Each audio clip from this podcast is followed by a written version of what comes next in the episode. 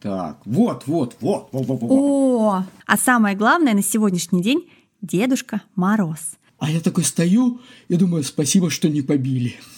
Вот это же Москва, понимаете? Там все несколько иначе. Здесь график 1-365. Но плохие Деды Морозы. Я, по-моему, детей боялся больше, чем они меня. Там такие подарки я тебе больше не дарю. Колющие, режущие предметы – плохая была идея. Кстати, девчонки, кто хочет похудеть? Волшебство не срабатывает. Обожаю я бесплатный детский труд.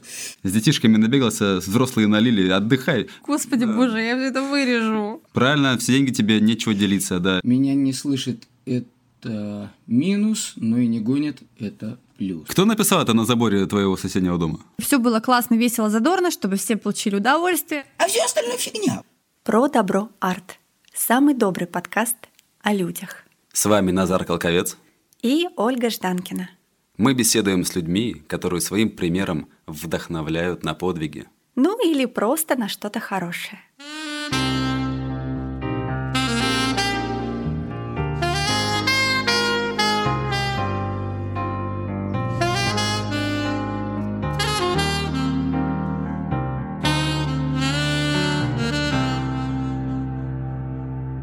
Сегодня у нас в гостях актер театра и кино, режиссер, преподаватель, предприниматель, а самое главное на сегодняшний день – Дедушка Мороз Юрий Решетников. Ой, приятно так, когда про меня говорят. Ну что ж, спасибо, здравствуйте. Здравствуй, Юрий. Скажи, пожалуйста, в каком возрасте ты стал дедушкой? Ну, в смысле, Дедушкой Морозом. Дедушкой Морозом я стал в 28 лет. А у тебя были дети уже? Нет, я стал Дедушкой Морозом, э, закончил театральный институт, э, работал в Москве. Студенты – это самые счастливые люди. У них есть все, кроме жилья, одежды, еды и, конечно, денег. И тут мне предложили деньги – сказали, вот надо отдетморозить э, в детском садике и еще за деньги. Э, честно говоря, для меня это было... Я, по-моему, детей боялся больше, чем они меня. А это была младшая группа там какая-то. Они первый раз встречались с Дедушкой Морозом. Меня, меня попросили максимально тихо, мягко, осторожно, чтобы дети там себя нормально почувствовали. И когда я оделся вот в этого, все мне дали бороду, костюм, все. Я пришел, почти шепотом с ними разговаривал. Они на меня с испугом смотрят, а я из-за бороды на них с испугом смотрю. Вот так началась моя э, Дед Морозовская история. Но все остались довольны? Поверили?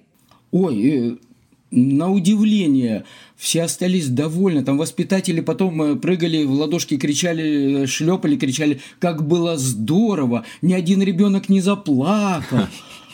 А я такой стою и думаю, спасибо, что не побили. А какой это был год? Это был 98-й год. О, могли ограбить дети в детском саду. Ой, кстати, это было в Москве. Я когда приехал в этот детский садик, это жесть. Он был реально обнесен высоченным забором железным. Туда можно было ворота, они как-то открывались через домофон, но надо было там сколько-то слов каких-то сказать, я от того-то, я туда-то. Это реально была какая-то вот крепость, которая охраняла детей от этого мира. Это, да, было круто. Ты актер. Как это вообще с тобой случилось? Хороший вопрос. Рассказываю.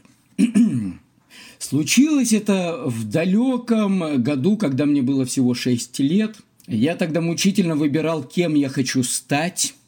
И я это я просто помню. И сначала я хотел стать дяденькой водителем, вот ездить за рулем и держаться за этот руль, и вот так вот на машинках кататься. Потом я увидел книжку про, пограни про пограничников, и там были дяденьки на лошадках с собачками, это были пограничники. Мне захотелось стать пограничником. А в шесть лет я понял, что, в общем-то, в это все можно поиграть и сыграть. И тогда мне захотелось стать актером. Ну и вот. В результате я закончил школу, потом закончил энергоинститут, закончил институт технического творчества и патентоведения, а потом поступил в театральный институт. Скажи, пожалуйста, а каждый ли уважающий себя актер должен побывать в шкуре и, и в шубе Деда Мороза? Или это не обязательно? Да не обязательно это вообще. Просто кому-то это нравится, а кто-то это на дух не переносит. У меня есть ребята, великолепные актеры знакомые, по разу попробовали побыть Дедом Морозом, сказали, не-не-не, только не это. Дети – это не мое. А, кстати, а может быть, дети – это не мое, но, скорее всего, там другая история, там э, совершенно другое мироощущение возникает. Совершенно. Там, когда ты вот одеваешься, все, это не ты. Это другой образ, другая пластика, другое мышление. И, по-моему, там надо быть немножко сам, самому ребенком. Вот тогда да. А если ты уже как-то вырос и не помнишь свои детские ощущения, то... Хотя не знаю. Ну, у меня есть ребята знакомые, которые вот хорошие актеры, но Дедом Морозом не заставишь. Глядя на тебя и слушая твой рассказ, я четко вижу, я думаю, Оля со мной согласится, что твой внутренний ребенок никуда не делся. А, это самый главный камертон, да. Я просто очень четко помню свои детские впечатления, и, честно говоря, когда я общаюсь с детьми, я просто вспоминаю э, свои ощущения от Деда Мороза и именно на это ориентируюсь. А как тебе это удалось? Ведь все равно притупляется, как-то, мне кажется, с годами мы забываем, там, ну, не знаю, за трудностью быти... бытия. Как тебе удалось сохранить своего внутреннего ребенка? Не-не-не, не спрашивайте, понятия не имею. Я просто помню. И я там жене иной раз говорю, ну как, ну ты не помнишь, когда вот тебе было вот столько-то лет, там, э, пять лет, ну вот, вот эти ощущения, а потом вот эти. Она, какие? Ну как же, ну это же вот. Не знаю, я их просто помню. Помню ощущение вот это вот вера в предлагаемые обстоятельства. Ты, я помню, я в детском садике, и у нас, ну, я-то родился еще в Советском Союзе, поэтому у нас Деды Морозы эти, это были заведующие детского садика. И у меня в моей детской голове абсолютно, абсолютно укладывалось, что она заведующая, но сейчас исполняющая обязанности Деда Мороза. И это Дед Мороз. Все, это нормально. Так и должно быть. Все очень просто. У детей нет стереотипов. Они четко знают, точнее не знают, они видят, и все, что они видят, они принимают как данность. Кстати, насчет стереотипов э, вопрос к вам. Вот Питер, мы в Питере. Какого цвета здесь ночь? Темно-синяя. Так, молодец. Серая. Вот, вот. Вот. Мы привыкли, что она у нас вот какая-то такая. Мы привыкли. Ночь, да, черная, что-то такое, темно-синее, вот это, это, это. А дети не знают, что она черная, темно-синяя и прочее. Это был для меня очень интересный пример. Я когда с моей старшей дочерью мы пошли в, в садик утром рано, и вдруг ребенок выдает мне на гора, папа, посмотри, какая фиолетовая ночь. Я посмотрел, а она фиолетовая. Я все время думал, что она темно-синяя, серая, черт. Нет, вот с этими питерскими подсветками, с этим небом, ночь в Питере, она фиолетовая. Но ребенок не знал, что она другого цвета может быть. И она увидела реальный цвет. И дети видят мир в реале а мы уже в каких-то шаблонах. Скажи, пожалуйста, получается, что с 28 лет тебя, значит, засосала эта опасная трясина, ну, в смысле Деда Морозовская, и ты продолжаешь по сей день исполнять обязанности Деда Мороза? А, ну, скажем так, она засосала не на постоянку, потому что ты, Дед Мороз, это самая лучшая работа в мире. Потому что здесь график 1-365.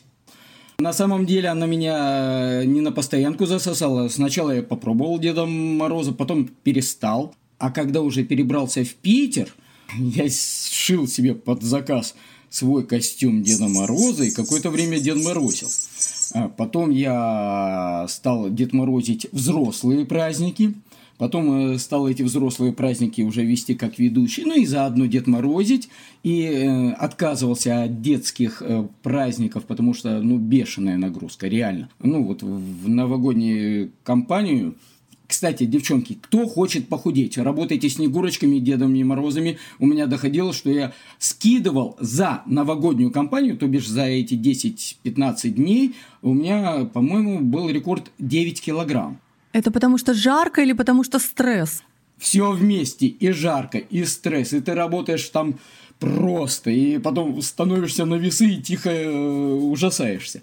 И поэтому я... Подождите, а что, не кормят, что ли, Деда Мороза, когда он приходит в гости? Не-не-не, стоп. А вот по квартирам я вообще очень мало хожу. Точнее, почти не хожу. Редко. Даже не знаю почему. Честно, просто тупо времени нет. В какой-то момент я поймал это ощущение, что мне вдруг опять понравились э, детские истории. А, нет, я знаю в какой момент. Я своего ребятенка отвез, э, ну, в смысле, в детский садик, и там у них Дед Мороз пришел, новогоднюю компанию. Я на это посмотрел и сказал, все, в следующем году я буду здесь Дедом Морозом. Я отвел в следующем году в этой группе Дедом Морозом. Все, теперь уже лет 10 в этом садике я дежурный Дед Мороз. Потому что там заведующая долго плакала и сказала, я 40 лет в садике такого я еще не видела. Ну, вот хочу пожаловаться. Кто идет обычно в Дед Мороз? в Деды Морозы. Ну, это вот сейчас аниматоры, это ребята молодые. И зачастую у людей нет профильного образования. И все. Он там тебе и прыгает, и фокусы показывает, и все что угодно, но это не Дедушка Мороз. Это другое мироощущение. Ты приходишь не повеселить детей, а с ними пообщаться, выслушать и согласиться с ними, что взрослые ничего не понимают. И вот когда ты с этим приходишь к ребенку, то ты свой, ты Дедушка Мороз. А когда ты приходишь, а все, там... Волшебство не срабатывает. А расскажи, пожалуйста, какое максимальное количество заказов было у тебя в какой-то новогодний день и как ты это все вывез? Не, ну максимальное количество заказов была ситуация, когда сколько у меня? Пять елок в детском садике, но они подряд идут, да? Да, это было самое страшное. Э, пять елок в детском садике, и после этого еще вечерний корпорат взрослый. Да ладно, самый кайф. С детишками набегался, взрослые налили, отдыхай. Ты, кстати, со Снегурочкой работаешь? Самое смешное, я больше люблю в одиночку работать. Правильно, все деньги тебе нечего делиться, да, этим Снегурочкам еще на хлебницам там подавай. Да-да-да-да-да-да. Снегурочка выполняет огромную, между прочим, роль в этом тандеме. Какую? Танцует? Радует глаз обычно взрослых. Во! Во! Во! Вот у меня тут заказ. Э, нужен Дед Мороз со Снегурочкой, чтобы Дед Мороз работал с детьми. Кстати, да, именно так. А Снегурочка, чтобы радовала глаз э, заказчика. Вот, четко. Ну, это идеально, ну. Да, э, просто все дело в том, что когда работается парная история, один из них должен быть ведущий, а вторая красивая тумбочка. И, э, собственно, ну, мне... Я просто такой какой-то э, самостийный все время. Мне надо вот как-то... Мне удобно, когда я понимаю за себя все. А когда еще мне надо рядом волноваться за Снегурочку, чтобы она вовремя оказалась на месте или что-то там сделала. Поэтому мне проще как бы одному работать. Ну, хотя если хорошая Снегурочка, то почему бы и да. Скажи, пожалуйста, а я правильно понимаю, что обычно Снегурочка, с которой ты работаешь, просто держит мешок с подарками? Не всегда, не всегда. Бывают э, гиперактивные ну, я имею в виду в хорошем смысле профессиональные снегурочки, тогда мы работаем по очереди. Один в активе, второй тумбочка, потом меняемся местами. Ты из какого города сам? О, рассказываю фильм «Джентльмены удачи» смотрели? Смотрели. Помните, они играли в города? Так, Косой, назови любой город. Магадан. А почему Магадан? А я там сидел. Так, ясно. Алибаба, теперь ты свой город э, на букву «Н». Джамбул. А почему Джамбул? А там тепло, там моя мама. Вот я оттуда. Какой был самый смешной случай, который ты можешь озвучить в эфире э, за твою практику вот этого вот э, Дедоморозничества? А, с Дедом Морозом? Истории многие, многие очень смешные, вот прямо здесь и сейчас в каком-то контексте. Очень запомнилась история. Это уже в Питере была. Мне звонят, говорят, Юр, уличный праздник, срочно надо. Я говорю, не могу, у меня расписано. Ну, хотя бы на 15-20 минут выскочи, э, скажи здрасте. Деда Мороз не приехал. Ну, ладно. Я прилетаю на точку, хожу Дедом Морозом, там что-то мы сделали, что-то поиграли. Все, попрощался, оставил бразды правления Снегурочки, чтобы она там э, подарки раздала. Убегаю э, за сцену, уже снимаю с себя шубу, накидываю дубленку. Тут ко мне папа подходит и говорит, Дедушка Мороз, а вот у меня ребенок так хотел стишок рассказать. Я такой, а, ну ладно, давайте цепляю обратно бороду, остаюсь в дубленке и с бородой. Ребенок подходит, я ему, ну, ну, понимаешь, мне сейчас в метро ехать надо. Детишек много, поэтому я вот в дубленке, а шубу я с собой возьму. Ничего, что я без шубы. Ребенок на меня смотрит такими глазами. Да, конечно, ничего. Ну, давай, читай. Он так а вот знаете этот стишок детский? «Здравствуй, Дедушка Мороз, борода из ваты, ты подарок нам принес?» Помните? Угу. Окончание. Э, старичок да. лохматый. Как-как? Ну да, это цензурно. А вообще-то я знаю э, нецензурно. И вот он мне начинает. Здравствуй, Дедушка Мороз, борода из ваты, ты подарок нам принес. Я, я просто замер. Папа стоит рядом и ухмыляется. Вот это просто такой. Ты подарок нам принес, и я такой закрываю глаза, думаю, как реагировать. Ой, спасибо, Дед Мороз. Да, но это было очень смешно и запоминающееся. Ну, у меня такая была история. Вот из того, что сейчас так вот вспоминаю. Папа такой новогодний тролль просто, чтобы не только Дед Мороза были центром вселенной праздника, но тоже почувствовали себя немножко неловко. Да-да-да. Оля спросила тебя про самый смешной случай. А был ли какой-нибудь самый поучительный? Любое общение с детьми в этом плане жутко поучительно. Э, мы привыкли учить детей, а вот мы отвыкли у них учиться. И вот в этом плане, когда ты работаешь с детьми, для меня всегда вот эта вот жутко поучительная вещь – острота и свежесть восприятия этого мира. Как они на все это реагируют.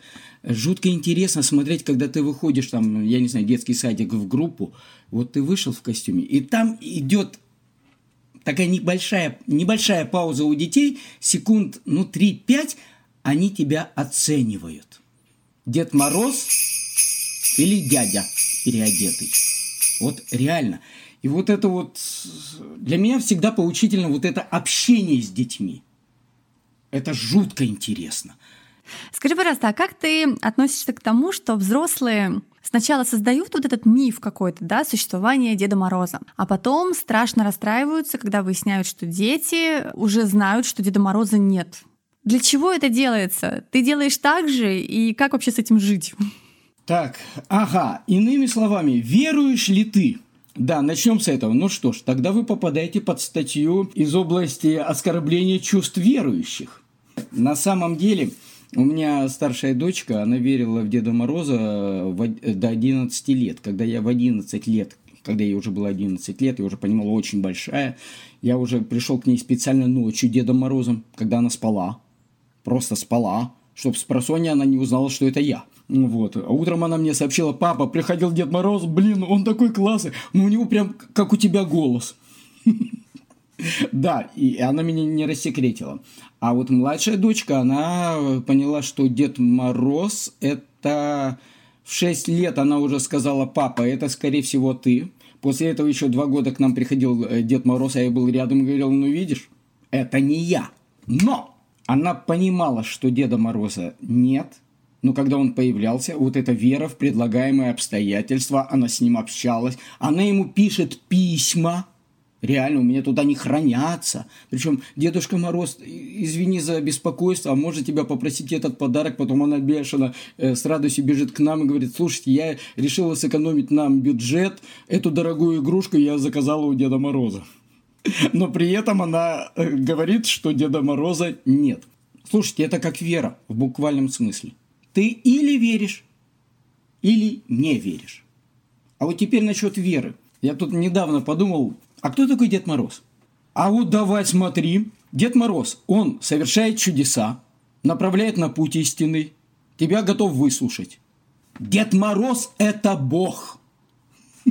Так что тут есть очень интересная история. Я вот недавно до меня дошло. Просто Дед Мороз – это Бог для детей, а для взрослых А кто тогда антипод Деда Мороза?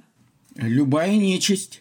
Тот вариант Деда Мороза, который сейчас существует, Дед Мороз и Снегурочка, это 1937 года рождения. Впервые этот персонаж появился на кремлевской новогодней елке. В 1931 году, если я правильно помню, появился классический вариант Санта-Клауса. Это была рекламная кампания э, компании Coca-Cola. О, да. Оттуда прикольно. красный. У нас он как бы в синем, потому что это мороз, а у них в красном, Да. потому что это их фирменный стиль, да. И Деду Морозу, по сути, вот этому персонажу даже меньше ста лет.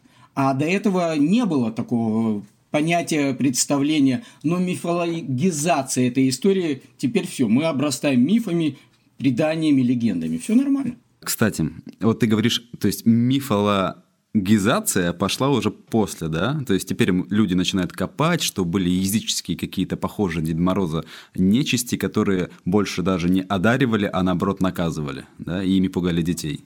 Ну да, да.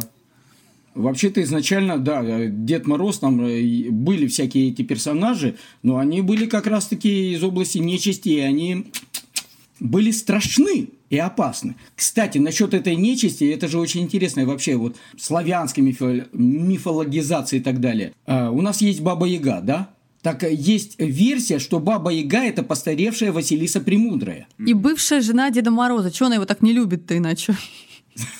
Ну, не знаю. Так что на эту тему там можно копать, копать и копать. И очень интересно. Можно целый сериал написать. И ты сейчас мне такую идею подал, господи, это же сюжет просто. Мы немножечко затронули тему э, детей, да, поговорили, что у тебя двое, да, две дочки. Ну, из тех, которые я знаю, да. И э, с одной из них ты делаешь спектакль, который называется «Маленький принц». Расскажи, пожалуйста, немножечко о нем, потому что я была, и я в восторге, но с языком у меня проблемы, я ничего толком не расскажу. Расскажи, как появилась идея вообще сделать этот спектакль, как ты его делаешь с дочкой, насколько это сложно, просто, как это вообще? Ну и в чем ее роль, конечно. О, не, ну на самом деле тут уже долго будет. А, Родилась идея сделать э, спектакль «Маленький принц» по Экзюпери, но на самом деле он э, там изначально совершенно другая идея была. Ну, У меня была э, знакомая девушка-художник, и она рисовала в очень интересной технике, это рисунки на воде, эбру. И э, родилась идея сделать чисто на разных фактурах спектакль. Взрослый мир, он серый, однотонный, это песочная анимация, и детский мир, он яркий, пестрый, какой-то э, перетекающий, это вот э, рисунки на воде. Это изначальная идея была, которая не получилась. Там куча причин, но не получилось. Но так как я очень долго сидел и начитывал материал, мне стало жалко его бросать куда-то. Стал дальше думать. И в результате все дело в том, что моя старшая, она как в три года взяла в руки карандаш, так начала рисовать. Пять или в шесть лет она сказала, что я хочу стать художником-мультипликатором. Мы в это не поверили. Ну, ребенок любит мультики и это.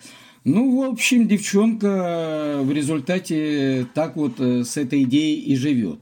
И в результате обожаю я бесплатный детский труд. Я подумал, что а почему бы ребенку не предложить вот эту историю сделать? И придумали сделать, совместить песочную анимацию и мультипликацию и оживить рисунки Экзюпери. Потому что это на самом деле первая сказка, которая была, во-первых, написана, и, во-вторых, автор нарисовал эти рисунки. Потом там, допустим, сказка про мумитроли, это примерно по такой же технологии. Там художник написал и нарисовал сказку. И возникла идея сделать то, что я смотрел по Экзюпери, там никак не учитывались рисунки автора. А они имеют огромное значение в, в этой истории. Там есть ссылки на эти рисунки и так далее и тому подобное. Поэтому у меня возникла идея использовать эти рисунки. Потом мы решили эти рисунки еще оживить, и у нас возникла мультипликация. И вот у меня ребенок нарисовал мультфильмы для этого спектакля, причем вот оживил. Причем там даже уникально придумали технику. У меня потом профессиональные художники спрашивали, стоп, а как вы это сделали? Ну вот, а у меня ребенок это изобрел тут. Но это старшая. А на младшей я отрабатывал этого э, маленького принца, то бишь, когда ей было 6 лет, я там на ночь глядя, ей читал эту сказку. Прекрасно понимаю, что эта сказка не для детей. Точнее, я, когда ей читал, я понял, что это не детская сказка. Но у меня была абсолютная идея, как бы ее сделать понятной для детей. Поэтому как бы текст я отрабатывал на младшей когда она мне объясняла, о чем там речь. И я понимал, что она понимает, а что не понимает. Какой пласт того, что там наворотил Экзюпери. И, в общем-то, у меня получилось, что оба ребенка как бы соучастники этого безобразия под названием Антуан де Сент-Экзюпери «Маленький принц». Вот так вот. Я теперь знаю, зачем заведу еще одного ребенка. Дети – это жутко полезно, на самом деле, оказывается. Больше детей, больше детей, срочно, больше полезности в семью. Как ты считаешь, смех, он про добро? Не знаю. Наверное, да. Не знаю. А что значит про добро? А что для тебя это значит? На самом деле, а я не знаю, что такое добро. А что такое добро? Если кто-то знает, ты же можешь как-то для себя... Ты детей учишь добру или тому, что есть там добрые люди, злые люди, есть в мире добро, есть в мире зло. Каким-то образом, да, ты объясняешь для себя просто, чтобы дальше уже читать экзюпери детям? А, все очень просто. Что я детям объясняю? Ибо писано в Библии, как хочешь, чтобы к тебе относились люди, так и ты относись к ним. Все. Хочешь, чтобы тебя любили, люби. Хочешь, чтобы тебя ненавидели, ненавидь. Все. Все зависит от у того же Экзюпери. Я тогда не понимал. Надо судить не по словам, а по делам. Она украсила мою жизнь, наполнила ароматом мою планету, но я еще не умел любить, я был еще слишком молод. Вот и все. Ты можешь поступать как ты хочешь, но чтобы это было безопасно для окружающих, безопасно для тебя, то, что я объясняю своим детям, и чтобы ты не обижал других. Все. Как хочешь, чтобы к тебе относились, так и ты относись. Почти тысячу лет назад Амар Хаям написал Будь с людьми справедлив, на чужое не зарься, а другие грехи нам простят без следа. А, без труда. Великолепно. Друзья, только что вы слышали формулу добра и доброжизни от нашего гостя Юрия Решетникова. Спокойной ночи. Не, на самом деле круто ты сказал, очень классно, мне понравилось. От тебя очень классное впечатление. Очень энергичного, живого, светлого человека. Скажи, пожалуйста, что бы ты хотел пожелать нашим слушателям в новом году? А, знаю. Я знаю, что пожелать. Я нашел эту формулировку, я теперь желаю ее всем. На все дни рождения и всегда я желаю здоровья, сбычи мечт, а остальное фигня. Кто написал это на заборе твоего соседнего дома? Никто, это я сам придумал. Честное слово. Не, а на самом деле, если вдуматься, все, остальное не надо. Здоровье с бычьим мечт, а все остальное фигня. Вот реально фигня. Спасибо тебе огромное. Все, мы тогда прощаемся, и я очень надеюсь на какую-нибудь скорую встречу. Спасибо, Юр. Приятно было познакомиться. До связи. Всё. До новых встреч. Пока-пока. Пока. Спасибо большое за то, что слушаете наш подкаст. Нас радует количество подписчиков. Лайки, репосты, подписывайтесь на наш Инстаграм и ВК. Пишите комментарии, предлагайте новых гостей или пишите, почему вы сами хотите стать нашим гостем. Эпизод подготовлен в рамках проекта «Цикл подкастов «Слушаем, читаем, говорим» Центра «Мир Далат», реализуемого с использованием средств гранта президента Российской Федерации, предоставленного Президентским фондом культурных инициатив.